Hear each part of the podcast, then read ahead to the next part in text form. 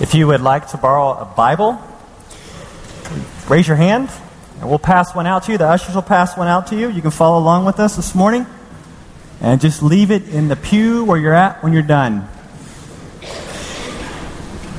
If you're in school, college student, grad student, we got food for you, pizza, sweet setup too. So on the way back to campus, we encourage you to come to that college luncheon.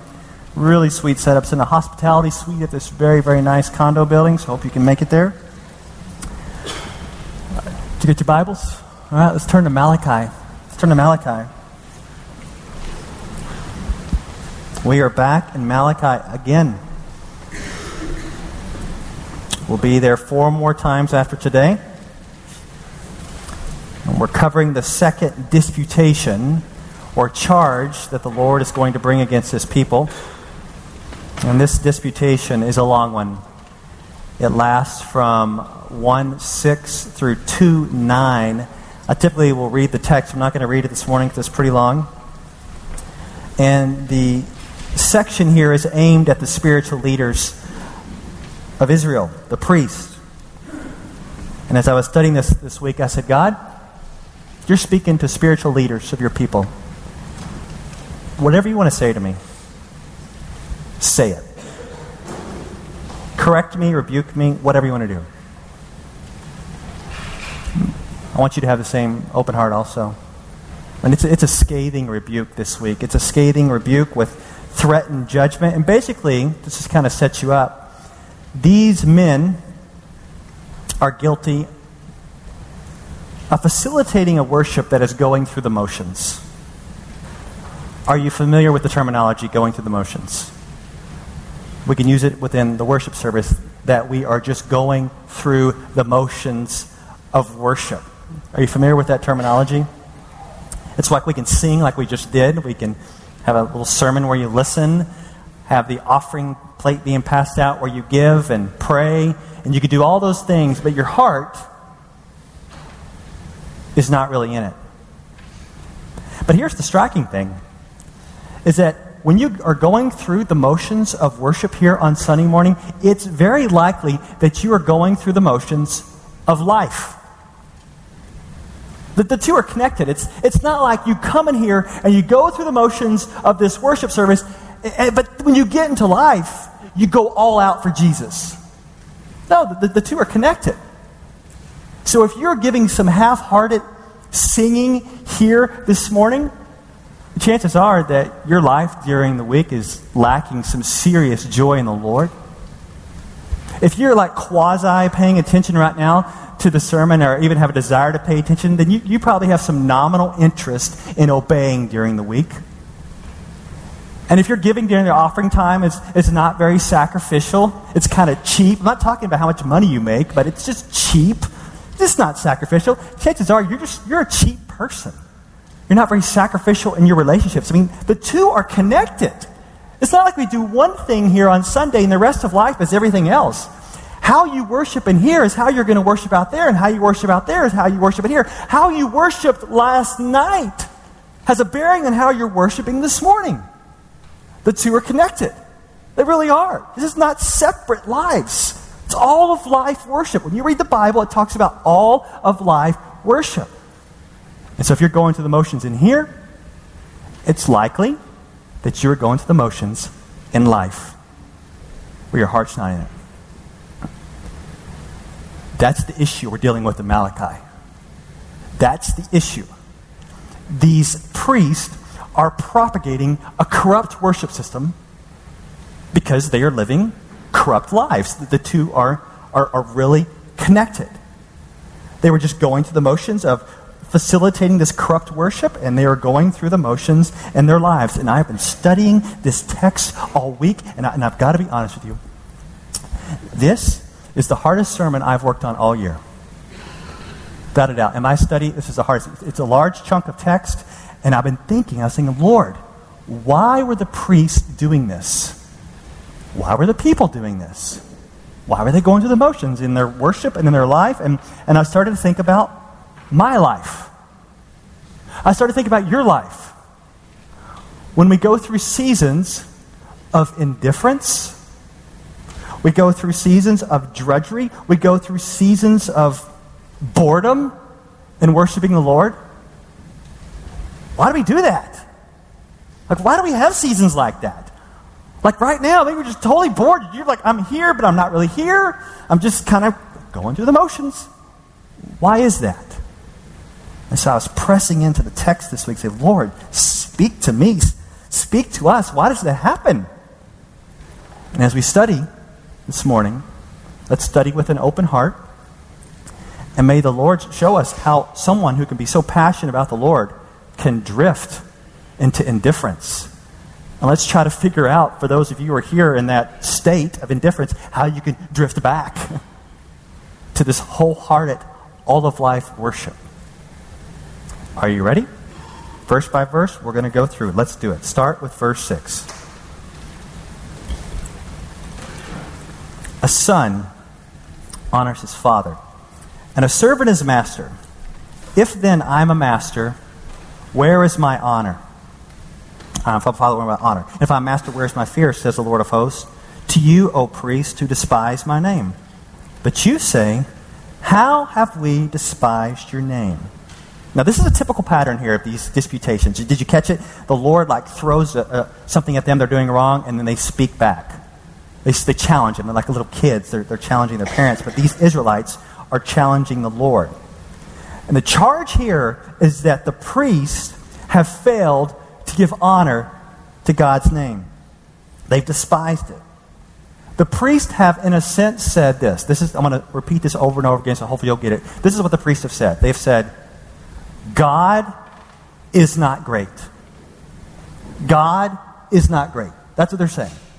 I mean, they may believe that theologically that God is great, but their hearts are saying over and over again, God is not great. Because if God were so great, then they would not be under Persian occupation. If God were so great in their minds, they wouldn't have this little dinky piece of land in the vast Persian Empire. If God were so great, they would have an army like in the days of old, but they don't even have an army. If, if, we, if they served this great God, then their crops would grow. But where's the rain? And so, in their mind and in their heart, God is not great. Keep in mind that God's disciplined them for their sin. That's why all these things are happening. But in their hearts, they're like, God, you're not great. And, and we do the same thing. Theologically, our, our church is awesome. I mean, most of you theologically can have a great conversation about the sovereignty, power, greatness of God.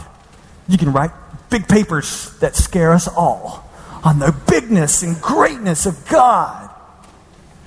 But your hearts can doubt it. Your hearts can say, you know what?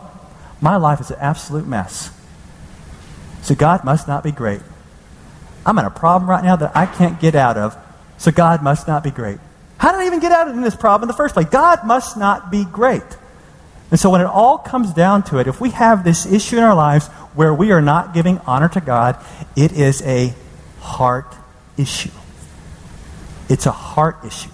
It's not figuring everything out theologically. All right? It's a heart issue of believing and trusting in the greatness of God. A heart issue. So stick with me. Let's keep going. So these priests, they're clueless, they're challenging God. How have we despised your name? Well, look at verse 7. By offering polluted food upon my altar. But you say, How have we polluted you? By saying that the Lord's table may be despised when you offer blind animals in sacrifice. Is that not evil? And when you offer those that are lame or sick, is that not evil? Present that to your governor. Will he accept you or show you favor? Says the Lord of hosts. So the priests have failed to facilitate proper worship. Instead of facilitating proper worship, they are facilitating corrupt worship. Now, let me tell you how they're doing this. If you're going to facilitate proper worship as a priest, you would only accept animals that are without blemish, that are not lame, that are not sick. Like a lamb would have to be perfect because you want to make a perfect sacrifice to the Lord. Why? Because you want to show that God is great, that He is perfect. And you do not want to give Him these cheap, junk sacrifices because he is due all the worth and honor and greatness in our offerings and sacrifices to him. But in their hearts, what's happening? God's not great. God is not great, and so they bring these junk offerings to God's altar. It's pictured as his table. Can you imagine God at his table? You go up to his table and you put these junk offerings of lime, blind, uh, blind and, and sick animals, and you say, Here, God, here's my costly offering. And he says, You know what? You wouldn't even give that to your Persian governor. Why don't you take those lying, those, I can't even say this, blind, lame, and sick animals, go take those to your Persian governor? Would he accept you? Or would he show you favor? The answer is no, he would not. So why would you bring those animals to the Lord? And what's the answer? God is not great. God is not great. He can have our leftover junk sacrifices because he's not great. Keep going. Verse 9 and now entreat the favor of God, that he may be gracious to us. With such a gift from your hand, will he show favor to any of you, says the Lord of hosts. Oh, that there were one among you who would shut the doors, that you might not kindle fire on my altar in vain. I have no pleasure in you, says the Lord of hosts, and I will not accept an offering from your hand. So not only does this offering displease God, but you know what God says? He goes, let's go ahead and shut the whole thing down. Let's shut the whole worship system down. It's just tainted worship, and it's not just tainted, it's, it's evil. It's evil. So shut the doors. We're going to close the temple. No more worshiping. It's like you show up this morning at our, at, our, at our church building here, and there's a sign on the door that says, Our church is closed. And someone would say, Why'd you close the church? You can't close it. Why'd you close it? And the answer would be no more fake stuff. No more going through the motions. And so if the temple's closed and if the, the church doors are closed, then how in the world is God going to be praised? Where is honor going to come to him? Well, if it's not going to come from you, it's going to come from someone. Because God will get his praise. His fame will spread. And so shut the temple doors. Well, look at his praise. Verse 11. Where is he going to get it? Look at verse 11. This is great. This is great. For from the rising of the sun to its setting, my name will be great among the nations. And in every place, incense will be offered to my name and a pure offering. For my name will be great among the nations, says the Lord of hosts. Oh, this is good. This is so good. So you would think that the fame of the Lord would spread from Jerusalem to the nations. But Jerusalem and the priests, they're offering junk sacrifices. So God's saying, let's just shut this whole system down since you think that God is not great. But God says, I will be praised and my name will be great from, look, you see it there? From east to west. Or it says, from the rising of the sun to its setting. And it says in this text, there's going to be incense offered in his name, pure offering. It's going to be presented to God among the nations. Now, you're an Israelite, right? Malachi's time. You're thinking, okay, where's that happening? When's that going to happen? Look, look, look at the text again. It says, My name, check it out, will be great among the nations. And in every place, incense will be offered to my name. For my name will be great. So it's talking future. It's got to be talking future. It's talking future. And this is what should really get you excited. You're living this now. You're living this now. The praise of our Lord is coming from the nations because we had Israel completely fail in their worship and honor and greatness of God. And who has succeeded? You say, well, we've succeeded. No, Jesus succeeded in his perfect offering and sacrifice to the Lord, in his perfect life. He is the one who brought perfect worship and glory and honor to the greatness of, of the Father. And now we, who are saved by grace through faith in Jesus Christ, are spreading the fame of our Lord among the nations. I love seeing everybody in here because not all of you are from this state. Not all of you are from this nation. There are many of you from all around the world, and you come in here and we're singing songs together, and we're like, how is it you can worship the Lord like I worship the Lord, like you worship the Lord? How, how are we all in this together? Because of Jesus. The fame of our Lord is spreading, and one day it will spread completely to all the nations of the earth through Jesus. This prophecy is being fulfilled in our midst through Jesus. Our great God's fame is spreading to all the elect of the nations as they're ringing out this great praise. How great is our God? Good stuff right here. Good stuff. But back to these foolish priests. Here we go. Verse 12. But you profane it. That's his name. You profane my name. When you say that the Lord's table is polluted, and its fruit, that is, its food, may be despised. But you say, What a weariness this is, and you snort at it, says the Lord of hosts. You bring what has been taken by violence, or is lame, or sick, and this you bring as your offering. Shall I accept that from your hands, says the Lord? Cursed be the cheat who has a male in his flock and vows it, and yet sacrifices to the Lord what is blemished. For I am a great king, says the Lord of hosts, and my name will be feared among the nations. So God's intent that his name is to be great and feared among the nations. Here we go once again about his fame spreading. He's, he's a great king. And, and it's not like you're saying, well, he's a great king uh, among all the other kings. This is saying in a language that's saying he is the king of kings. He exceeds all other kings, and all other kings are under his authority because he is the king of kings that is spreading his fame. And these Israelites have experienced it. They were God's sovereign choice. God redeemed them in the past out of Egypt, brought them into the land. They disobeyed, He disciplined them. He took them to the land of Babylon, punished them there, disciplined them there, brought them back. He is the King of Kings who is planning in this text here a worldwide worship service that will come to fruition through the Messiah as his name and fame spreads. He is a great king, and we should be jumping around being so excited that we serve this great king. And you know what the priests do? They yawn. They're bored. They say, God is not great. Well, that's not their exact words. Look at their exact words. Do you see their exact words in verse 13? Look what they say. But you say, What a weariness this is. they view the worship of God with weariness, boredom, and indifference.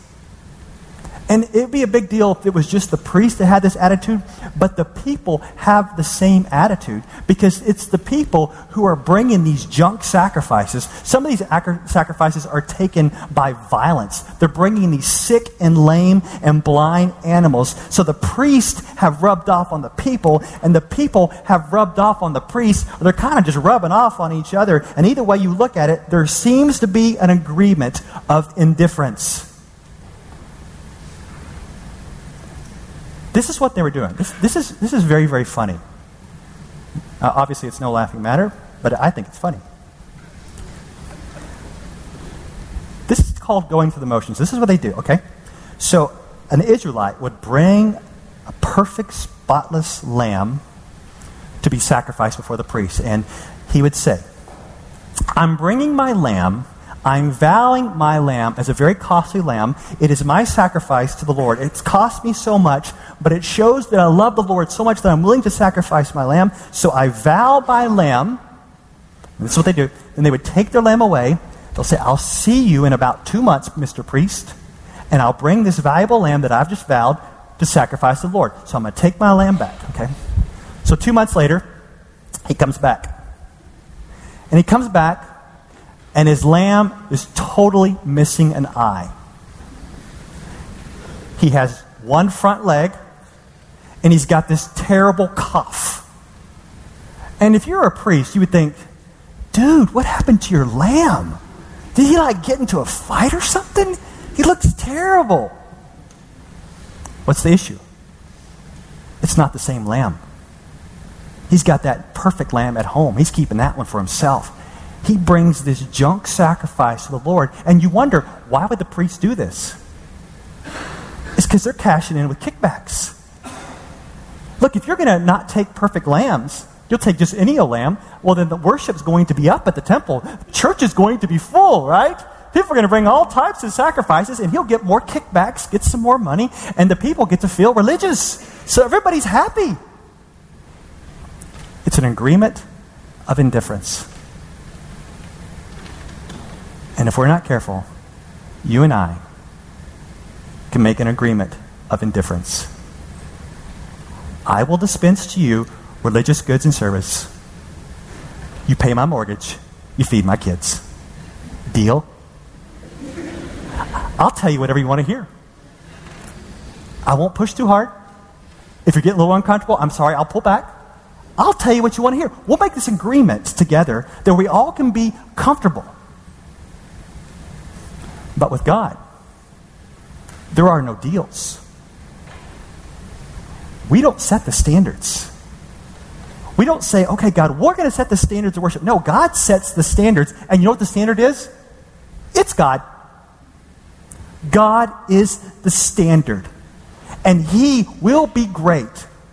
And when we start cutting deals where we're going to water down the greatness of God, then I'm guilty and you're guilty of devaluing the greatness of God.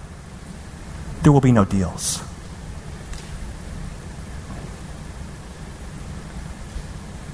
Chapter 2. And now, O priests, this command is for you. If you will not listen, if you will not take it to heart to give honor to my name, says the Lord of hosts, then I will send the curse upon you, and I will curse your blessings. Indeed, I've already cursed them because you do not lay it to heart. Oh. So he's calling these priests to give honor to his name. We, we got that part so far. But he's not saying just do it through ritualistic sacrifices. No, he's asking them to do it from the heart. So please underline this in the Bible. You can underline it in the Pew Bible. I don't care. Underline this next part here. He says, if, verse 2, it says, if you will not take it to heart to give honor to my name, underline that. Take it to heart to give honor to my name.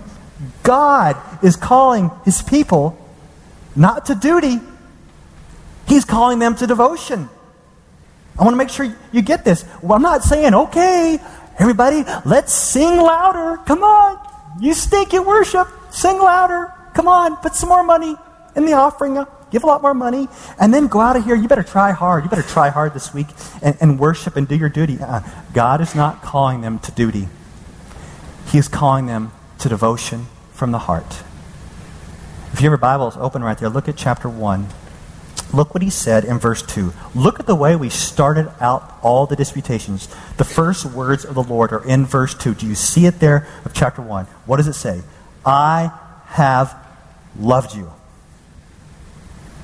That's the way we start the whole book. God loves his people. He has a history of loving his people. And right now, he's calling them to love him and give honor to him because he first loved them.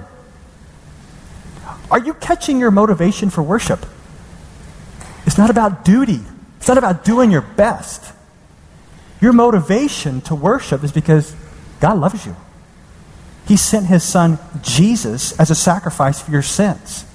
If you repent and believed in Christ, you are saved by grace. Worship is to erupt by saved people. We're not calling you to religion. For those of you who are used to religion, doing your best, that's not what we're about. We're not about religion in this place. We are about the gospel. And as we break off to go to our ethos communities this week, we are going to hit it hard. We're going to slam religion in a very gracious way. And we're going to hit hard the gospel. Let me show a couple things for those of you who prepared for your ethos community this week, a couple things that were in the section from the, the Tim Keller material. The first one is about religion versus gospel. Religion says I obey, therefore I'm accepted. Do your duty. God might like you. Gospel says, I'm accepted, therefore I obey. Do you get that? I've been changed in my heart. God already accepts me, therefore I obey. Look at the next one. Religion says motivation, motivation is based on fear and insecurity. You don't obey, God is probably going to get you and it's going to hurt. Gospel says motivation is based on grateful joy. Do you get that? Grateful joy. I'm just so happy that God has saved me from my sins. I've been reconciled to the holiness and great God through Jesus.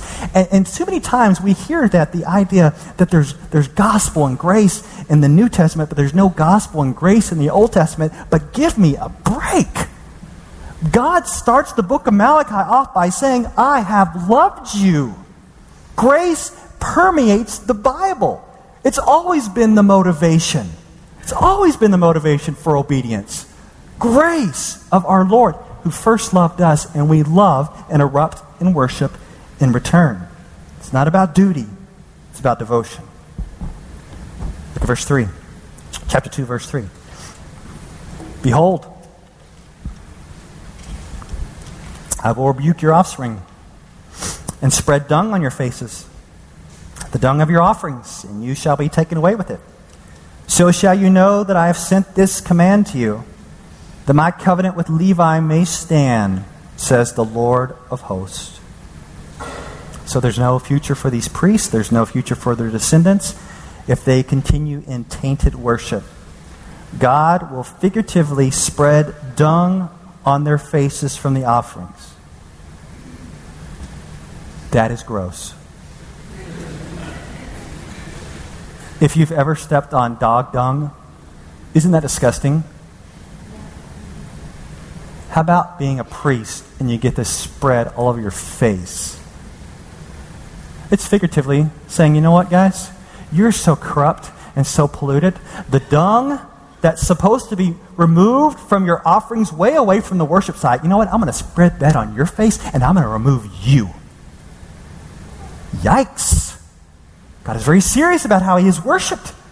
He's going to remove the priest because he wants his covenant with Levi to stand. This is the priestly line. And now the Lord reflects upon how this, this line of Levi was intended to facilitate worship. Look at verse 5. My covenant with him was one of life and peace, and I gave them to him. It was a covenant of fear, and he feared me. He stood in awe of my name. True instruction was in his mouth, and no wrong was found on his lips. He walked with me in peace and uprightness, and he turned many from iniquity. For the lips of a priest should guard knowledge, and people should seek instruction from his mouth. For he is the messenger of the Lord of hosts. Oh, this is good. So God's intention for the priests was for them not just to offer the right sacrifices, but to actually walk with Him. Not just to offer instruction and knowledge to the Israelites, but to live a life of integrity, holiness, and standing in awe of His name. So the call of the elders in this church, the call of me as a pastor, is not just to study, preach, counsel, and lead. These ministries are supposed to flow out of my personal walk with the Lord. Are you getting that?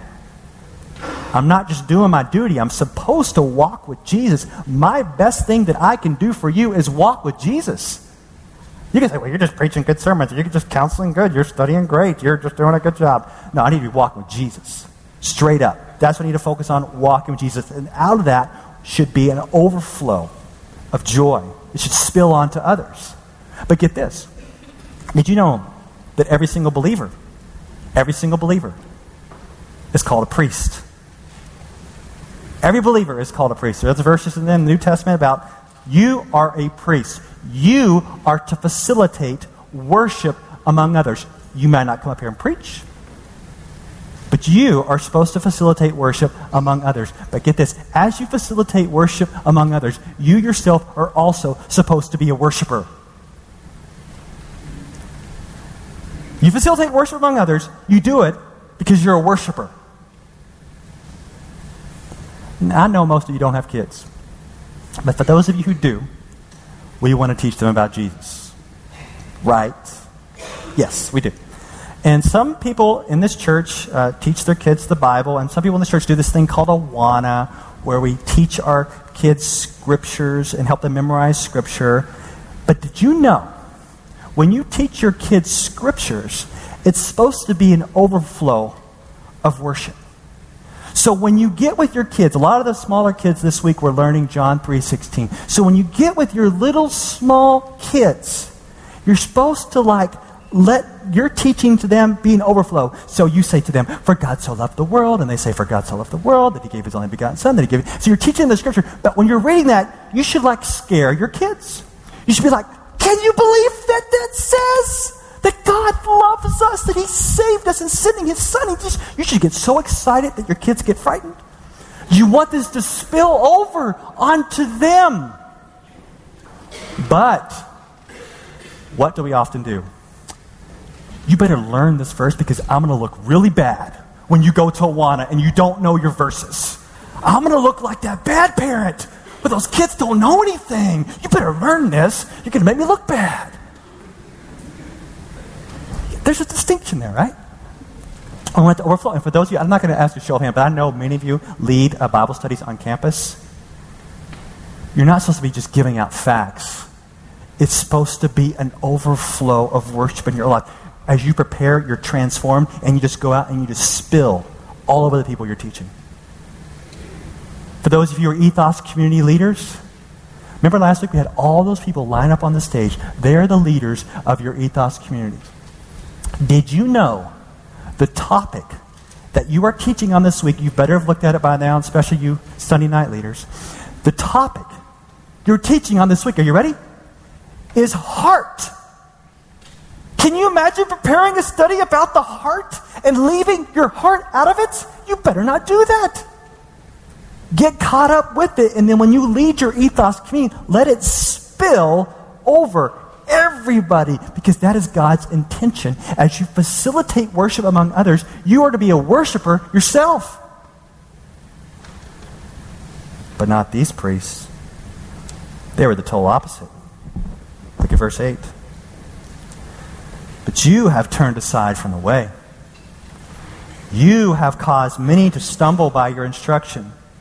You have corrupted the covenant of Levi, says the Lord of hosts. And so I make you despised and abased before all the people, inasmuch as you do not keep my ways, but show partiality in your instructions. So these priests have failed to facilitate worship. Instead of turning people from iniquity, they've turned people to iniquity. They have corrupted the covenant of Levi, and God is going to expose them and bring them down before all the people.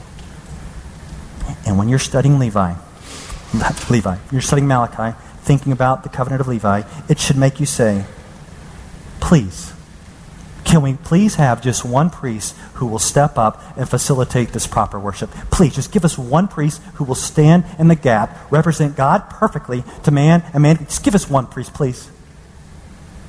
Unfortunately, we have that priest, and his name is Jesus Christ. Where all priests have failed, Jesus Christ is the perfect high priest who facilitates perfect worship from the Father to the Father. Through his life, death, and sacrifice, Jesus Christ is our perfect high priest. And what is such the good news is that Jesus Christ, our perfect priest, forgives every single person in here who repents of going through the motions.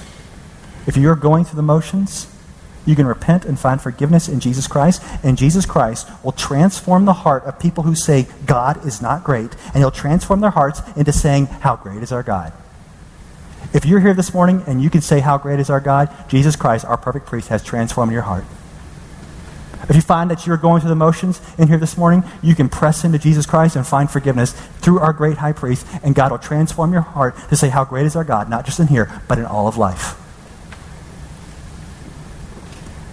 We want to press into Christ, press into Him by faith, draw near to Him through faith, and continue to abide in Him. And out of this life will flow worship. It's what we call in our church abiding worship. Last week we talked about something called invested sojourners. It's part of our ethos. We want to invest wherever we're at. But also part of our ethos is something called abiding worship. The idea that we want to cultivate encourage, spur one another on to abide in Jesus Christ. And as we keep ourselves in, G- in Jesus, in the gospel, and the greatness of God expressed through Jesus, out of this relationship with Jesus will overflow worship. We're not trying to get people who are really dutiful in their religious life. We want it to overflow through abiding with Jesus. When we're talking about abiding, we're talking about daily dependence, dependence on Him through prayer, and a continual pressing into His grace, continual reminding ourselves of the gospel of grace. It's a daily abiding. So if you find yourselves going throughout your day, and I know you do because I do too, you, you, find yourself going throughout your day, you're rushed, you've not uh, spent any time acknowledging God, and it gets to be around 3 o'clock in the afternoon, and you stop and you say, you know what? I've gone all day today and I have not even thought about God. You ever done that before? You're like, how's that possible? I've been living for myself. Have you thought about God all day today? When that happens to you, what do you do? Do you think, well, I better go do something good to make up for it? I better go be nice to my coworker or read the Bible really quick and so I can feel better about myself? But what is abiding worship?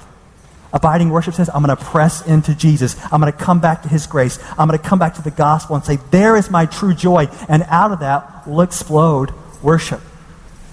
And so, if you're in a season right now of indifference, if you're in a season right now of going through the motions, if you're in a season right now where your life is an absolute mess, you do not even give God a time of day anytime. What are you supposed to do? And your answer is fix it, right? We have to fix it. Like, what is your first step if your life is a mess right now and you're not walking with the Lord? What's your first step? You're going to start fixing stuff one by one? Just fix everything. But what I'm calling you to, what the Word of God is calling you to, what God is calling you to is return to me and I'll return to you. It's not to go out and do your duty.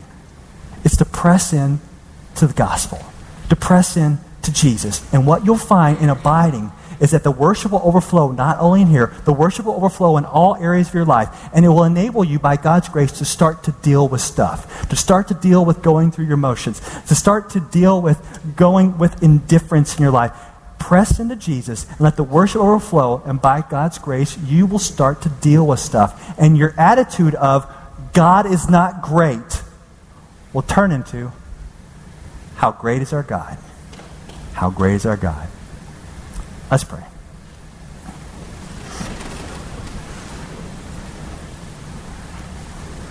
Lord, we want to be people who worship you. We want to be people who worship you in all of our lives, who worship you in the morning here, the afternoon, and tonight. We want to be people who obey you, who are transformed by the gospel, not because we're doing our duty, but we're transformed by Jesus Christ. For those of us here who've been going through the motions, Lord, we just repent. We repent of our indifference. We repent of saying that you're boring. We repent of going through the motions in life where we're not obeying. We're not giving you the time of day, Lord. We want to press in and abide in the grace of Jesus. Do a work in our lives. So you turn these going through the motions into abiding worship, continual abiding worship, where we bring you praise glory, and fame, and we join the nations in proclaiming how great is our God. In Jesus' name we pray. Amen.